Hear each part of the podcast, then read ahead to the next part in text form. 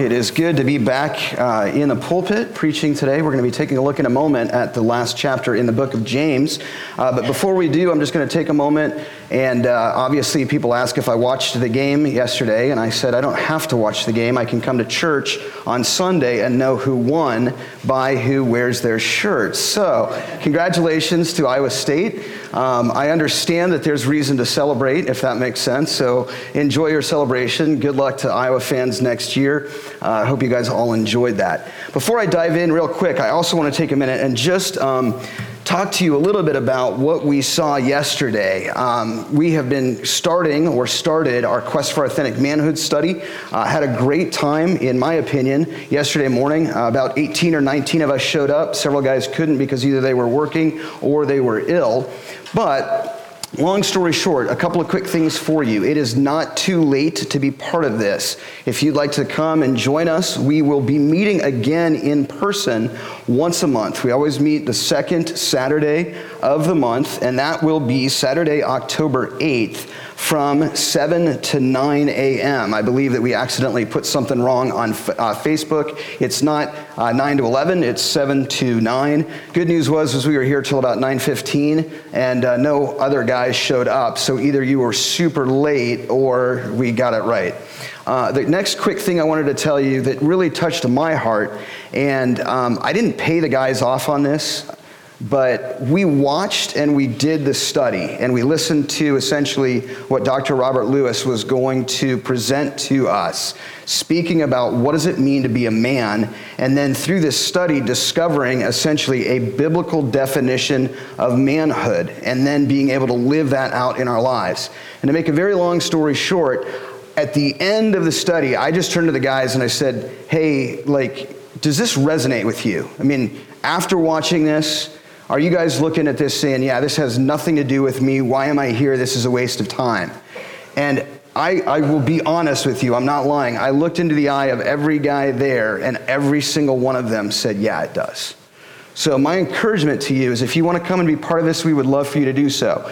Next quick thing is I want you to also know that several guys have come forward and said, hey, I had to work or I may not be here for these couple of sessions. That isn't a reason not to come. I'm not saying it's a bad excuse, but what I'm encouraging you in is that's why we're doing this once a month.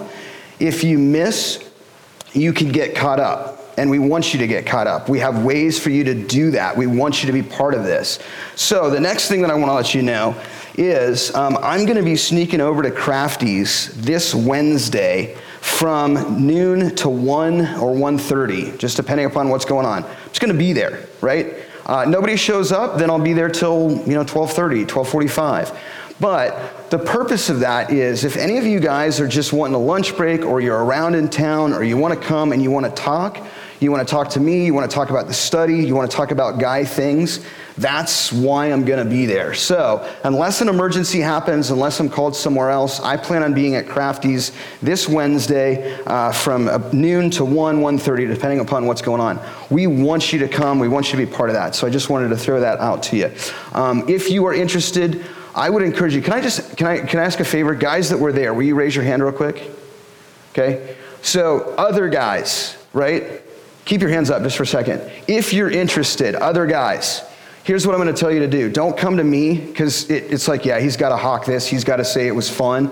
Go talk to these other guys and guys, be real with them. If you're like, yeah, he doesn't know what he's talking about. The guy's crazy. That's fine. Or if you're like, yeah, it was good and there's some good stuff in there, go find these guys and talk to them. My big thing is, my prayer is to watch God impact this church in the guys to where we impact the community through our faith in Jesus Christ. All right, enough preaching. Oh, wait, no, I've got a sermon to do. So here we go, right? Good morning once again. I wanted to talk to you and I wanted to ask you a simple question. How many of you have been going through life doing your best and then all of a sudden something comes into your life and it's a wrench in the plan and it's an aspect of either persecution or suffering? Has anybody been going along doing the best that you can? Something's come forward and all of a sudden you look and you say, why in the world is this happening to me? Or why in the world is this happening to my family? Or why in the world is this happening to my friend? And the next question I want to ask you is this. If that has occurred, what's your immediate next response? And let me just throw something out to you. Oftentimes, even in my walk with Christ, my immediate response in some time of suffering or some time of hardship is simply this. God, why is this happening? And when am I going to get out of it? Why is this happening? And when am I going to get out of it? Let me ask you, honestly, how many of you like to suffer? How many of you like hard times? So what do we do when we suffer? And how do we act when we go through hard times? And the next question is this: is God there? And does God care when we suffer and go through hard times? And I'm just going to give you a little hint. Is God there? And does God care when we, through Christ, go through hard times? I'm giving the sermon away. The answer is yes. And perhaps what we're going to discover today, and particularly in the book of James, the final chapter, is this: that suffering and persecution, albeit something that we want to run away from, something that we don't necessarily say, yeah, I'll sign up for that, or yeah, I can't wait to have that happen, isn't necessarily a bad thing when we recognize that perhaps what God is doing is refining us, encouraging us, challenging us, drawing us, molding us, or shaping us more into the image of our Lord and Savior Jesus. So this morning, before we dive into the text, we're going to ask this question. How should we respond in times of suffering and persecution? What should our response be? How should we act? What is God calling us to do? And to do that, I want to take you back to a very real email that I received back in 2005 from Vijay Kumar. Now, several of you may know who Vijay is, some of you might not. To give context to this, Vijay Kumar is the leader of Shalom Ministries in India. He's one of the missionaries that we support, and they are there reaching and teaching and preaching for Jesus Christ. And dare I do it, if you don't remember Vijay Kumar, I bet you remember the following song, "Pray for India, pray for India, pray," right? Now, you aren't going to remember any of this sermon. That's going to be stuck in your head all day. I'm like, why would I do that? Vijay, godly man. I mean, I just watch him and I look and I'm like, man, if I could be half of the man that he is, holy cow, what an amazing individual. Well, this is a real email that I received back in 2005 about what happened to one of the missionaries that he trained and supported. And I want to read this to give you context, because right here in this email is exactly how we are to respond when we're persecuted or we struggle in times of suffering. And it's very, very real. This is what it says. "Hello, brothers and sisters in the Lord," and I apologize, he writes with a little bit of broken English, but I'm just going to read it to give you context. "Shalom. We praise the Lord that it was pleasing to the Lord.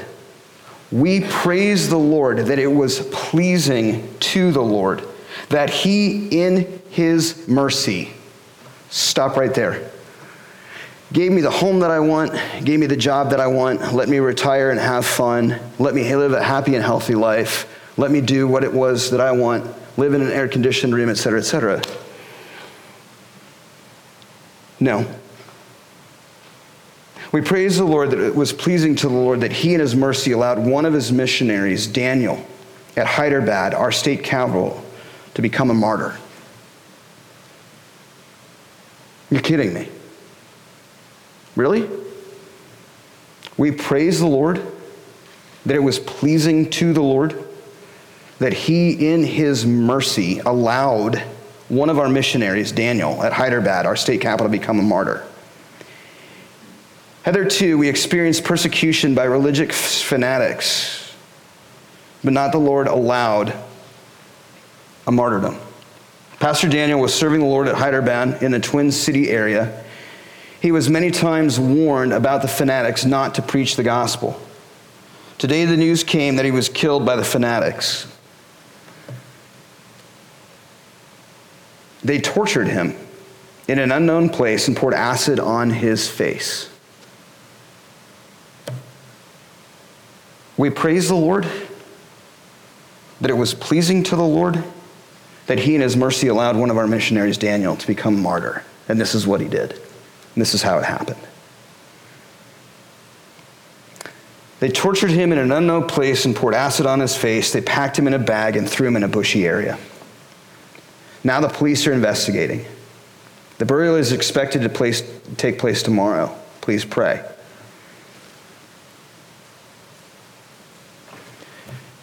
But now watch how Vijay asks to pray. Please pray that the Holy Spirit would comfort his wife, his parents, and all the beloved. We were shocked to hear the news and bereaved for much of this great loss. Please pray for us. We know that unless the Lord allows not death could reach us, and we long to wait on to see him in the presence of our dear Lord. Again, a little bit of the broken English.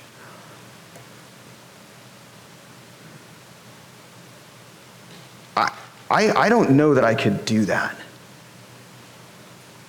I don't know that I could write that the day after someone who I know and I care, that maybe I trained, that maybe I interacted with, was taken from this earth in such a brutal and inhumane way. And yet, that's what Vijay wrote. How? My next question is how can you do that?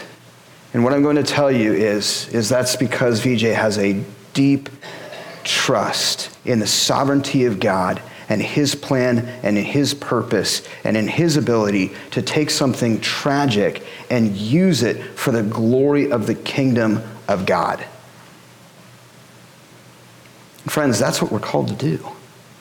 And so in that context, that's how we move into this last part of the book of James. We've been looking and we've been walking through the book of James for the past several weeks. And again, it's a very practical book. It's one where essentially the rubber meets the road. It gives us a sort of an understanding of do and not do, or be or don't be. And it challenges us in our faith. What it does is it says that there's more to the Christian faith than just showing up and sitting in a pew. It's about living out our life as we go about our daily living. It's about being salt and light to the world. And particularly in this instance, it's about glorifying God amidst a tragedy of injustice, recognizing that God's plan still prevails, still is good, and still has a greater purpose. And so this morning, what we are going to do is we move into chapter 5, and there's this first section that I want to touch on because I think it's important, that speaks about a warning to rich oppressors. But then in that context, it then moves into patience and prayer in times of suffering. And friends, what it does is it illustrates to us that when we suffer, not if, when we suffer, or when we go through times of difficulty, that our response should be one of turning to God and trusting in him and waiting on him and allowing him to work in our lives, recognizing that he is going to do what he's going to do as he makes all things new. And so I start off, again, we're in chapter 5, verse 1, and it says, "Now listen, you rich people, weep and wail because of the misery that is coming upon you. Your wealth has rotted, and moths have eaten your clothes. Your gold and silver are corroded. Their corrosion will testify against you and eat your flesh like fire. You have hoarded wealth in the last days. Look, the wages you failed to pay the workmen who mowed your fields are crying out against you. The cries of the harvesters have reached the ears of the Lord Almighty. You have lived on earth in luxury and self-indulgence. You have fattened yourselves in the day of slaughter. You have condemned and murdered innocent men who were not opposing you. Be patient then, brothers, until the Lord's coming. See how the farmer waits for the Lord to yield its valuable crop and how patient he is for the autumn and spring rains. You too be patient and stand firm, because the Lord's coming is near. Don't grumble against each other, brothers, or you will be judged. The judge is standing at the door. Brothers, an example of patience in the face of suffering. Take the prophets who spoke in the name of the Lord. As you know, we consider blessed those who have persevered. You have heard of Job's perseverance and have seen what the Lord faithfully brought about. The Lord is full of compassion and mercy.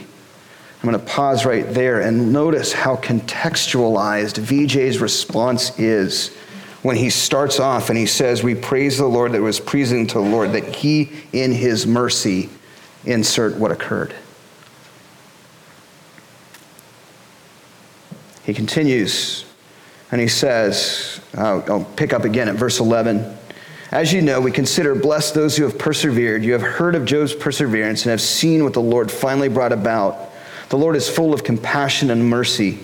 Above all, my brothers, do not swear, not by heaven or by earth or by anything else. Let your yes be yes and your no, no, or you will be condemned. Is any one of you in trouble? He should pray. Is anyone happy? Let him sing songs of praise. Any one of you sick? He should call on the elders of the church and pray over them and anoint them with oil in the name of the Lord. And the prayer offered in faith will make the sick person well, and the Lord will raise him up. If he has sinned, he will be forgiven. Therefore, confess your sins to each other and pray for each other so that you may be healed.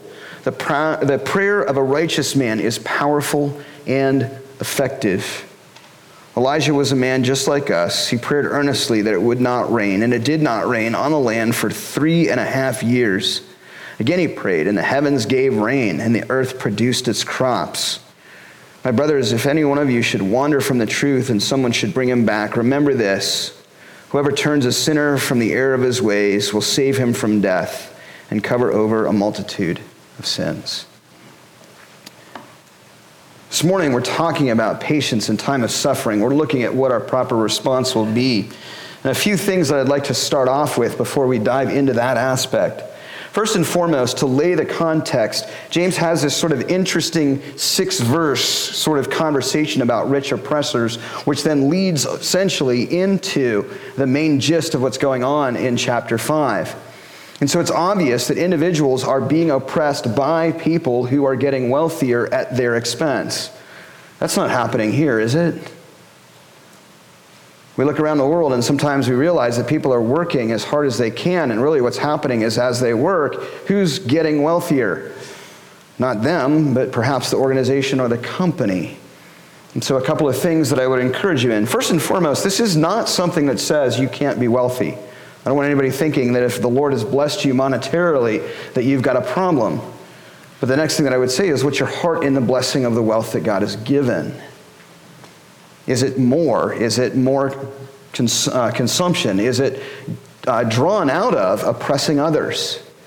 And my word of encouragement there is, if the Lord has put you either in a position of power, authority, or wealth in which that power, authority, and wealth does have influence over other people, how are you encouraging them? How are you treating them? Are you oppressing them to grow in your wealth? Or are you lifting them up and being blessed by God? Take a moment and look. It says, listen, you rich people, weep and wail because of the misery that is coming upon you. Your wealth is rotted, and moths have eaten your clothes. Your gold and silver are corroded. The corrosion will testify against you. It's a simple thing. We hear it all the time in sermons. I'm going to just say it one more time. Friends, what I can tell you is this: you can't take it with you when you go to heaven. You can't take it with you when you go to heaven. And so in that, again, please hear me. I'm not saying that the pursuit of wealth is something that is wrong, but the pursuit of wealth at others' expense is something that the Lord is against. So how might we grow other people? How might we encourage them as we walk with them, as they labor? How might we be individuals of the Christian faith that, should the Lord allow us to become wealthy, the money that we have is used to bring glory and honor to him? It's just something to think about. So essentially, the first thing I want to show you in these verses is that we're not to use our power or financial resources to exploit others. If God allows the power or financial ability, that's fine. Praise God for it. But the question that you need to ask yourself is in that, is it being used to exploit or to use or to oppress other people? And what I'll tell you is examine your heart and take a look at that. And then we move into this next section, which is sort of the area that I'd really like to focus on. And James turns and he says, be patient then, brothers. And just so that you all know, it's brothers and sisters. This isn't excluding females. The manner of how this was written is similar to sort of a Spanish context, for lack of a better word, that their masculine is stated, and that's all inclusive of people who are there. So please don't think that we're just talking to men. Be patient then, brothers and sisters, until the Lord's coming. And then he gives this analogy because he's speaking essentially to the oppression that's occurring in the farm. And I find it interesting that here we are and we're almost toward harvest, and we obviously have individuals that farm or relate to the agricultural business. And it says, see how the farmer waits for the Lord to yield its valuable crop, and how patient he is for autumn and spring rains. You too be patient and stand firm, because the Lord's coming is near. I love that analogy, because talk to a farmer, right? Do you see them become impatient? Sometimes they might be worried. Sometimes they might be concerned. I know for the past several weeks we were needing rain. It was dry. Well, we got some. If you've been in the farming business, do you sit there and say, man, hurry up, get this thing done. I can't wait till it's over. No, you plant your crop. You trust it to grow. You trust that God will do what he's going to do. And in the time that you are to harvest it, you do. And it yields whatever it will produce. My understanding, I'm not a farmer, but in relating to some of the other farmers and speaking to them, that God does a pretty good job at that, doesn't he? He doesn't leave you in want or in need. Sure, sometimes they're better than others. Sometimes you have a bumper crop year. Other years you might not have a bumper crop year. But all in all, I don't know about you, but being a farmer in Iowa, pretty good gig, isn't it? Now, in that relational aspect, let's take that a step further in our prayer life. And what I want to ask you is simply this next question. Are you patient in times of suffering? And really what James is saying is that we are to be patient in times of suffering. Now I want you to ask yourself a very simple question. When you go through something challenging or difficult, or you are suffering for whatever it might be, is there an aspect of patience that's within your heart of time of walking with God in prayer? Is it something of saying, God, your will be done? And if it's a week, 2 weeks, a month, whatever it might be, that's okay? Or is it a microwave society? Get me out of this, right? When am I going to be done? Why is this happening to me? How long must I suffer? One of the things that I think is important to see is James continues on, and he says these words. Be patient, verse 8 is where I'm at. You too be patient and stand firm, because the Lord's coming is near. Don't grumble against one another, brothers, or you will be judged. The judge is standing at the door.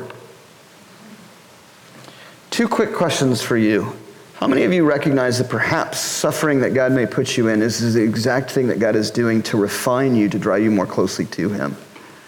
The next question that I want to ask is this. How many of you have gone through a period of suffering and after have gone through that time of suffering, your relationship with God is stronger. You're more firm in your faith, and your trust in him is greater than had you not gone through it. So I'm not sitting here saying that you're like, wow, man, I want to suffer again, but you're going, you know what? I see how God grew me and made me stronger to be able to stand firmer for him in my walk with Jesus Christ. And the final question I want to ask you is, having gone through that, is that a bad thing? It's a good thing, isn't it? Because your relationship with him is stronger. It's deeper. It's solidified. It's more real. Or better yet, I'll use this analogy. Your relationship with Christ has gone from a black and white TV to high definition, perhaps 3D viewing, or perhaps this new thing called the metaverse where everything is around you. Does that make sense?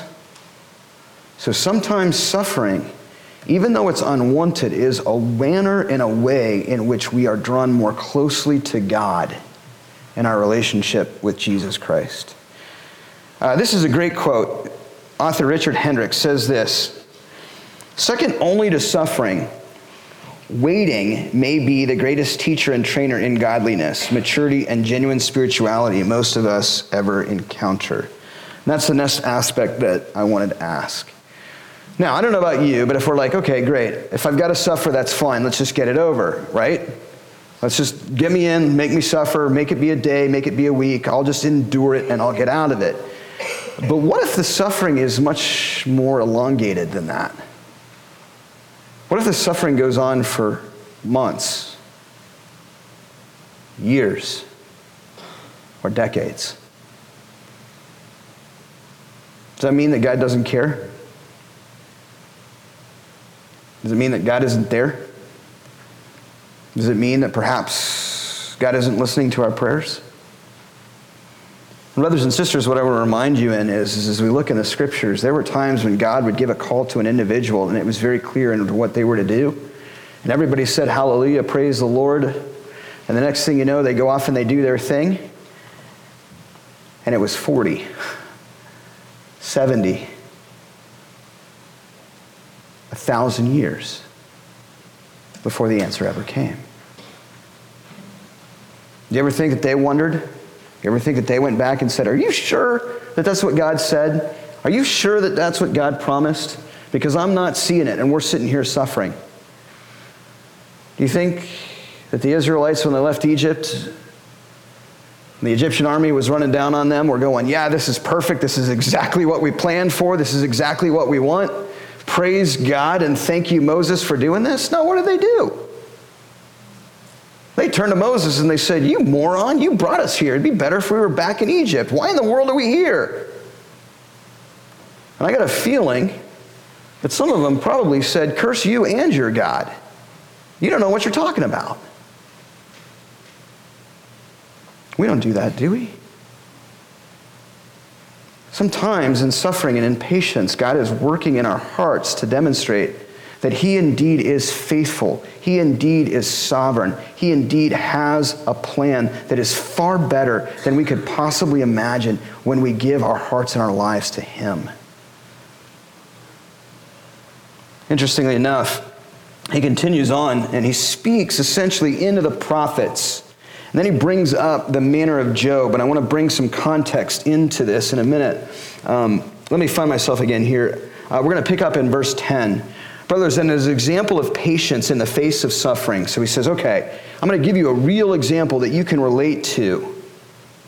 Take the prophets who spoke in the name of the Lord. Go back and read the prophetic texts. Read what they say.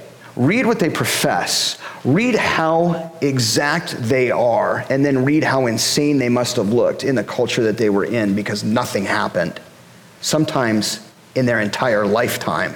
And sometimes they went to be with the Lord before what they said would happen occurred. That's patience in suffering.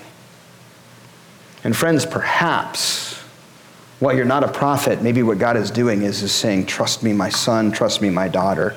I hear your prayers and I will answer it in my time and in my place.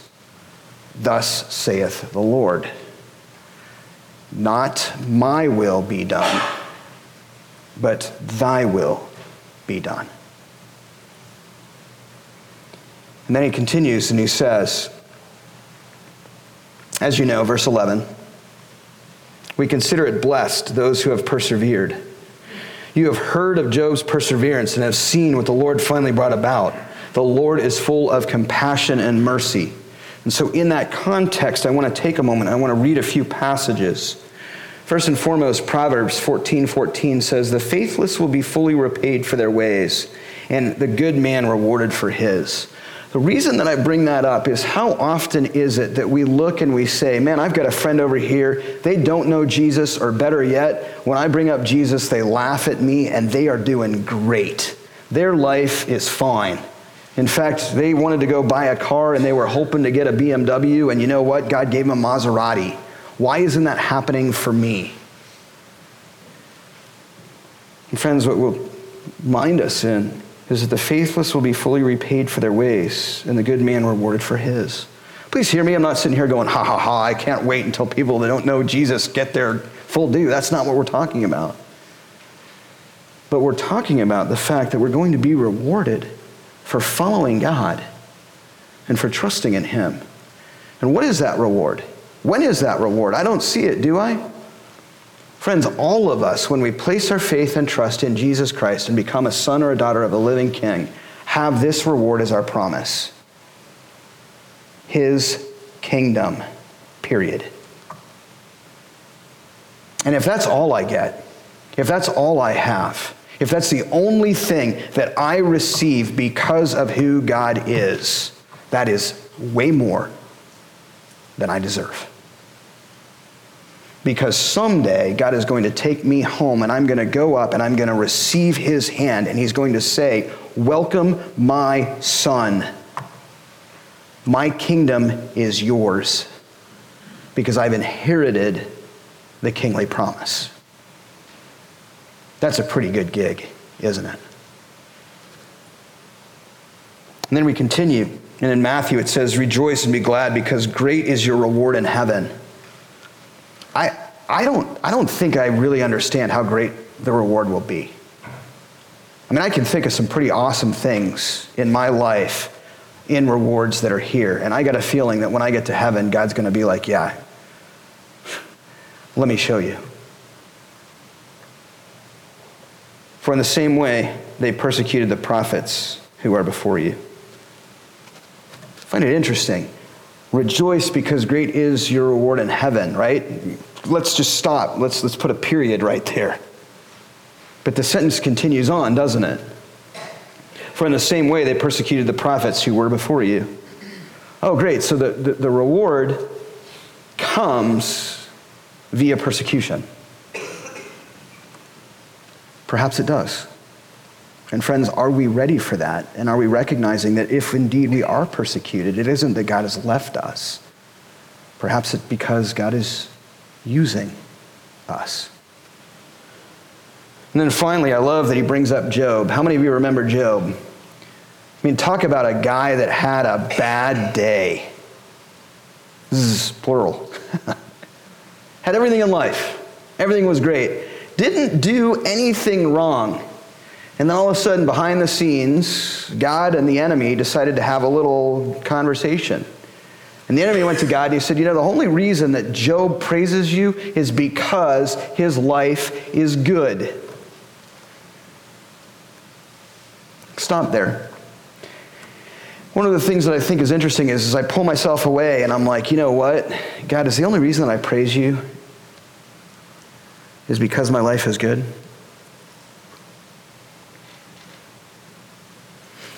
I've always kind of read through that, and I've always looked and, oh, poor Job. Oh, poor guy, right? And then I don't know about you, but I kind of like to, read through and get to the end because the end's good. But then also I'm sitting there and I'm like, what if God asked me that question? And the only reason I praise him is because materially my life is good. Would I still praise him if it wasn't? And then hence, obviously, the story of Job. And Job goes through, and we see in Job to the point that Job's life gets so bad that his closest friends look at him and say, dude, you're doing something wrong. It's got to be you. It has to be you. There's no other way. And Job's going, I didn't do anything. And the next thing you know, not only does Job lose all of his material, family, relation, the people who he trusts the most begin to doubt him and say, it's your fault. And yet, what does Job do? I still believe.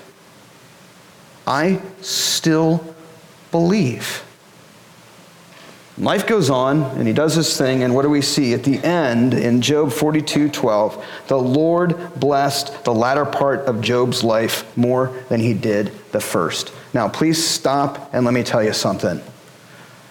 I don't want anybody thinking here, okay, great, make me Job, because I can't promise you that the latter part of your life will be blessed more than your first. But what I can promise you is this, that the latter part of your life, the kingdom of God, will be way more blessed than anything you can have here. He had 14,000 sheep, 6,000 camels, 1,000 yoke of oxen, and 1,000 donkeys. And basically what I'll do is, if you want to go back and look at the context, look at what he had before, and look at what he has now. And basically, before you say, make me Job, it's a comparison to demonstrate the blessings that we will have in the kingdom of God, way more than we can ever possibly imagine. And so James continues on, and again in verse 11, he says, as you know, we consider blessed those who have persevered. You have heard of Job's perseverance and have seen what the Lord finally brought about. The Lord is full of compassion and mercy. But it took Job going through that to demonstrate that. And look at how God uses Job to what? Have a reverberative effect on the faith of believers thousands of years later. And perhaps the suffering that you might be going through, the challenge that you might have, is God's manner of using a reverberative effect on someone else to grow them in their faith. And in the end, when it's about the kingdom, that is a good thing.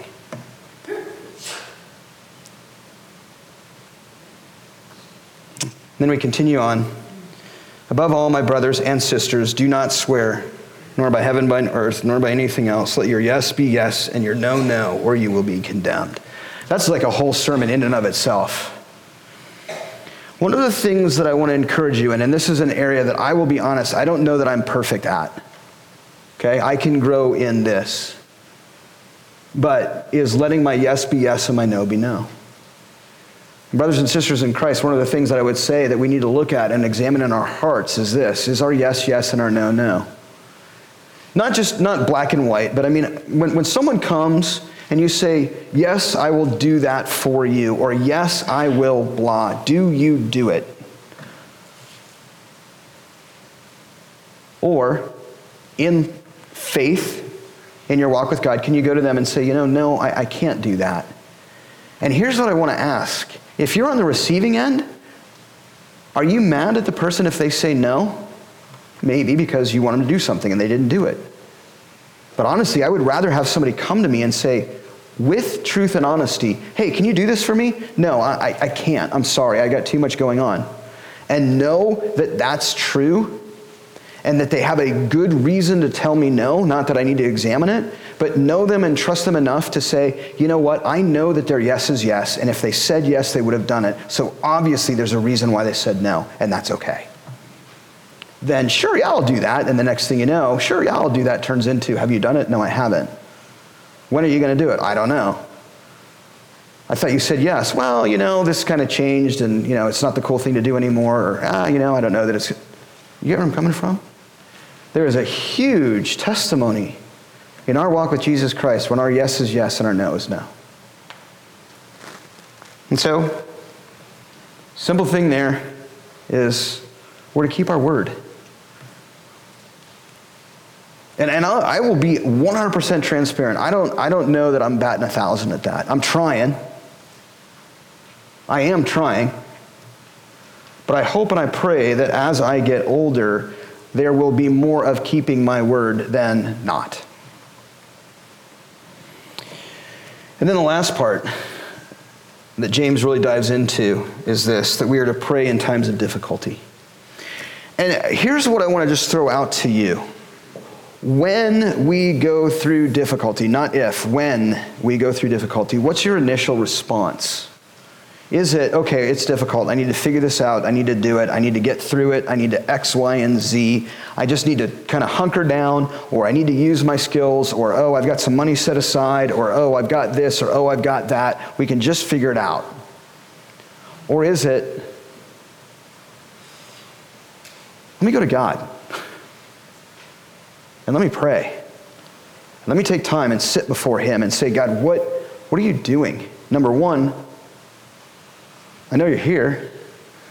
Number two, for whatever reason, you've allowed this in my life. Number three, so it's here. What can I learn from it? And how can I grow in you? And how can you show your faithfulness to me? Even though this is difficult. Lovingly, friends of Iowa, even though you didn't win the game yesterday. You guys are supposed to laugh. Okay, is this sermon that deep, right? What are you doing, God? How are you growing me? How are you teaching me? Is any one of you in trouble? It's interesting. I mean, this is a question that James asked. I don't need to know, but just listen to him today. Is any one of you out there in trouble? And friends, this morning, if you are, then my encouragement to you is he should pray. Are you praying? Are you going to God and saying, God, I need you. I need to hear from you. I need your word. I need to hear what it is that you say. Now, the next thing, and I'm going to talk about this in a minute, is when God gives the answer, and it's not necessarily something that you like, but you know it's the answer because it lines up with Scripture, are you willing to obey the answer that God gives? Because the prayers of a righteous man are powerful and effective, and we'll talk about that in a minute. Is anyone happy? Let him sing songs of praise. One of the things that I will share with you,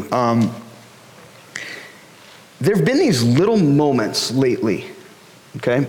And I'm gonna can I tell my wife Kelly? I'm gonna just tell you real quick. She's really good about making me pause and stop and smell the little roses in our life that I've come to realize are like, holy cow, these are big roses.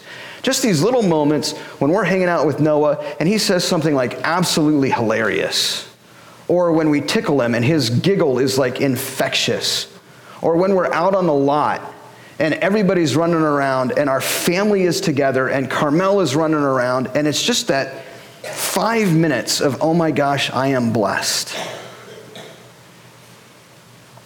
And what's awesome is those moments I'm sitting there and I'm going, you know what? Not just I'm blessed, but I'm like, thank you, God. Thank you, God. And not to be morbid, but to be real, because I don't know if that's what I'm going to have tomorrow. So thank you for today. And I praise you because my happiness isn't in what I have, it's in whom I believe and what I've been given.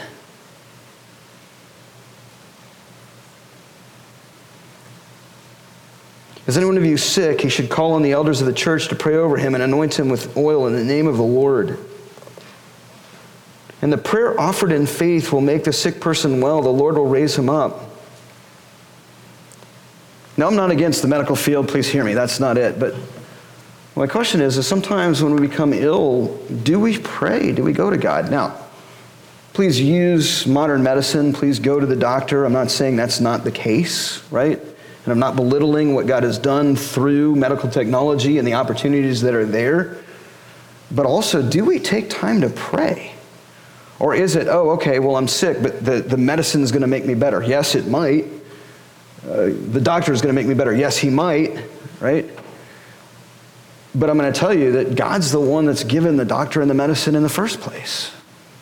And perhaps, as we've seen in some cases, not all, that the doctors and the medicines don't work. And the next thing you know, the person is healed and they go, I have no clue how that happened. And you say, I do. But the other side of this, friends, is if a person is sick and a person is ill and they pray and they're not automatically healed, but over time the medicine works or the doctors figure it out, that's a miracle in and of itself as well. then the final thing that I'll lead on is sometimes, friends and brothers and sisters in Christ, healing has a different form. And healing is the one in which they are now present with our Lord and Savior Jesus Christ. And all I can tell you is this, that when we are in God's kingdom looking back, we will understand that that's a good thing. Even though today we may wonder and we may question why. We continue on, and it says, "Therefore, confess your sins to each other and pray for each other so that you may be healed. The prayer of a righteous man is powerful and effective." The prayer of a righteous man is powerful and effective. And here's what I want to throw out to you. Sometimes when we pray, God's answer is wait. Sometimes when we pray, God's answer is no. Sometimes when we pray, God's answer is yes. Sometimes when we pray, God's answer is yes, but I have something different.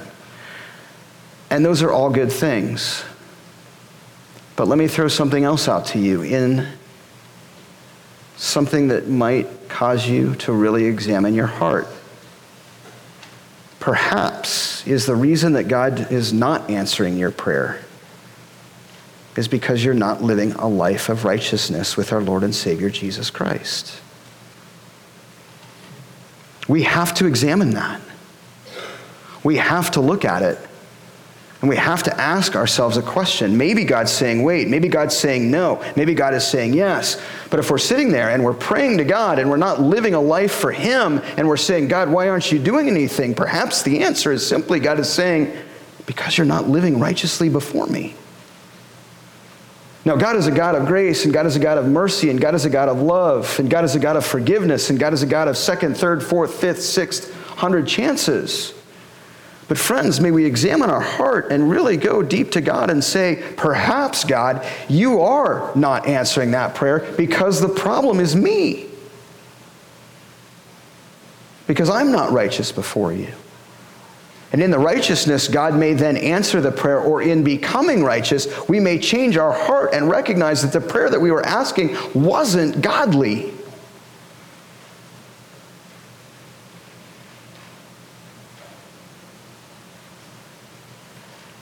And so I leave us with this thought that the prayer of a righteous man is powerful and effective. And so, friends, what I want to tell you is this. Go to God first before you ask and say, God, how might I be more closely related to you? How much of our prayer time is more, God, give me this, don't do that. God, take me here, don't have that happen. God, make me that, don't do this. Versus, God, how might I know you more? How might I reflect you in my life? How might more people see Jesus through me? And God, if that means not getting the Maserati and driving a Yugo, then that's okay, if it glorifies you.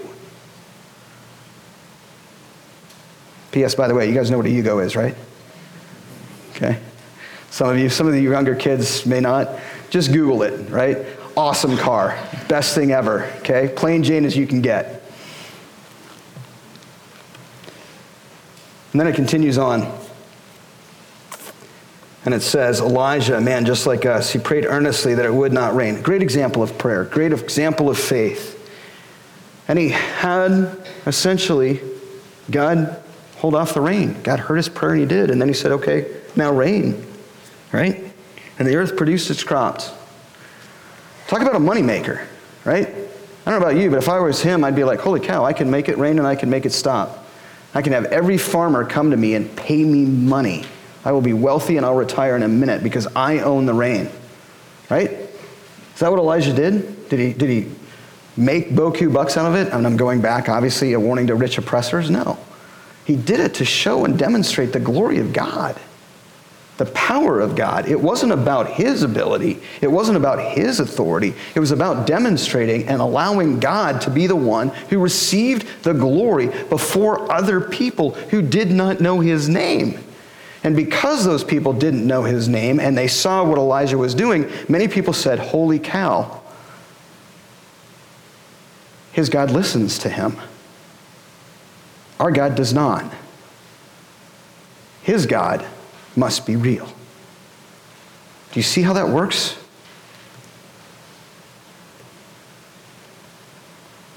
And then finally, it says, "My brothers, if any one of you should wander from the truth and someone should bring him back, remember this, whoever turns a sinner from the error of his ways will save him from death and cover over a multitude of sins."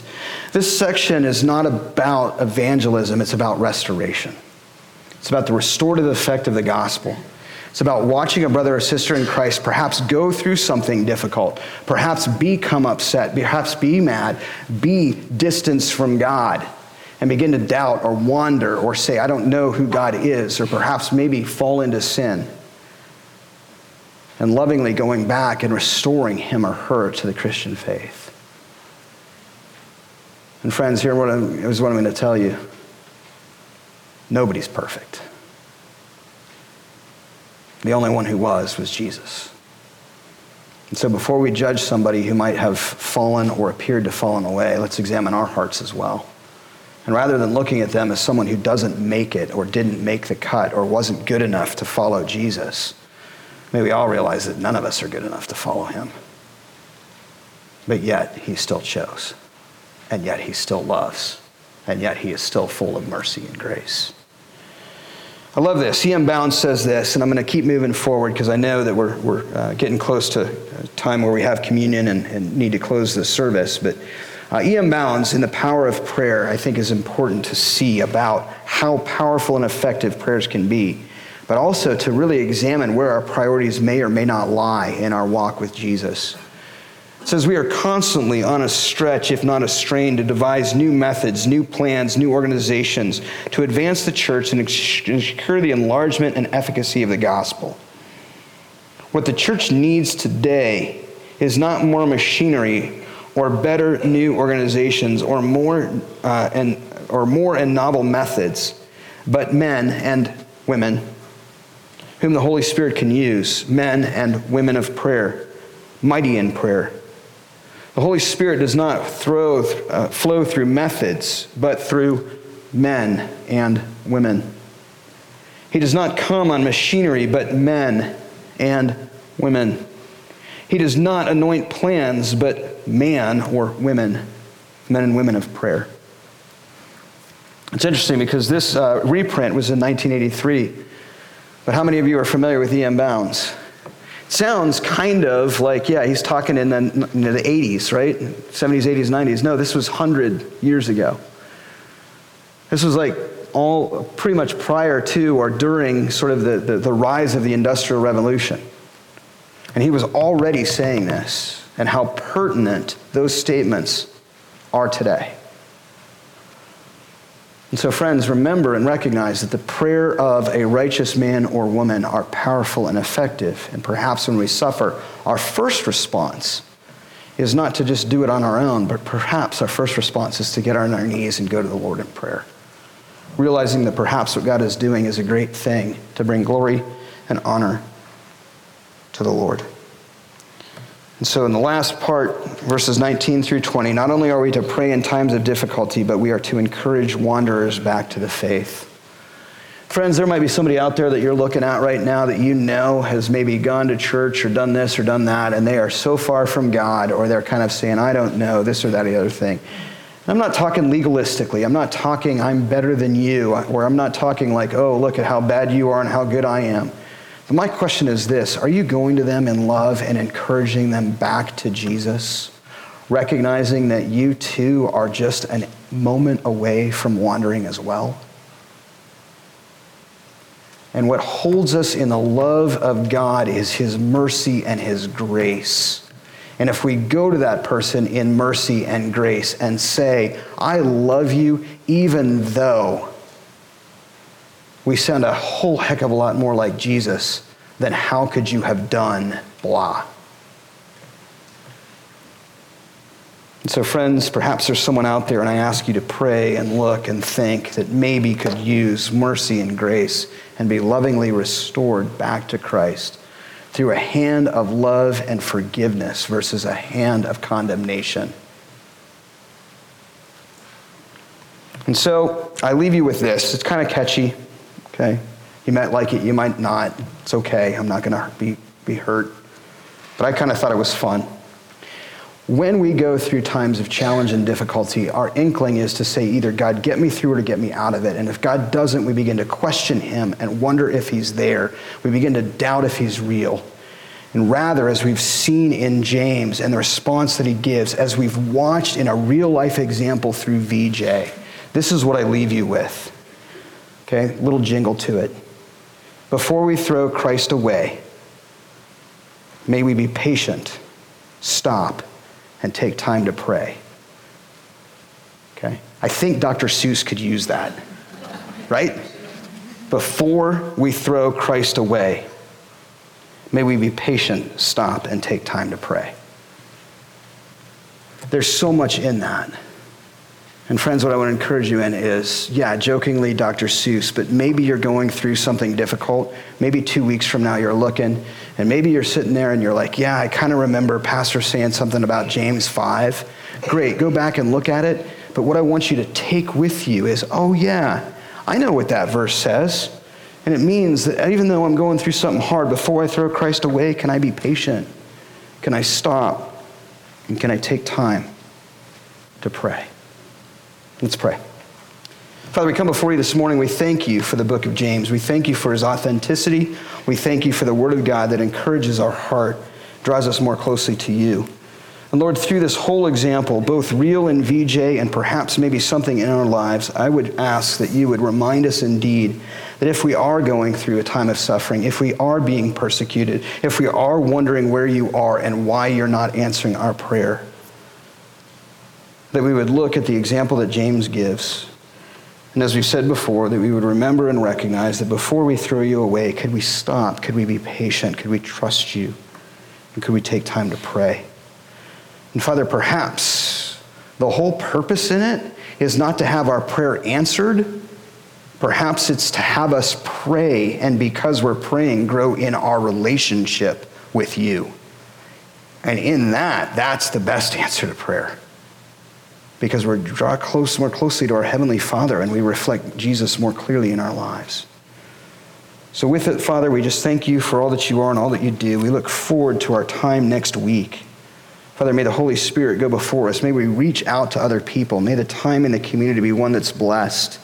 And Father, even now we pray that you would be just preparing our hearts and the hearts of those that will come to hear the message of the gospel, to be encouraged in Jesus, to recognize that indeed there is a God, his name is Jesus, and that God lives within those whom believe, and that's called the Holy Spirit, and that there's a destiny for those whom are his, which is called the kingdom of heaven, where there's no more death, no more sin, no more hurt, no more pain, and no more suffering. And Father, we just thank you that that is all given to us by what you have done on the cross for us, to be freely forgiven, and to be restored to you in heaven. We pray these things in your name, dear Jesus, and we ask it all by the power and the presence of the Holy Spirit. And all God's people say, amen.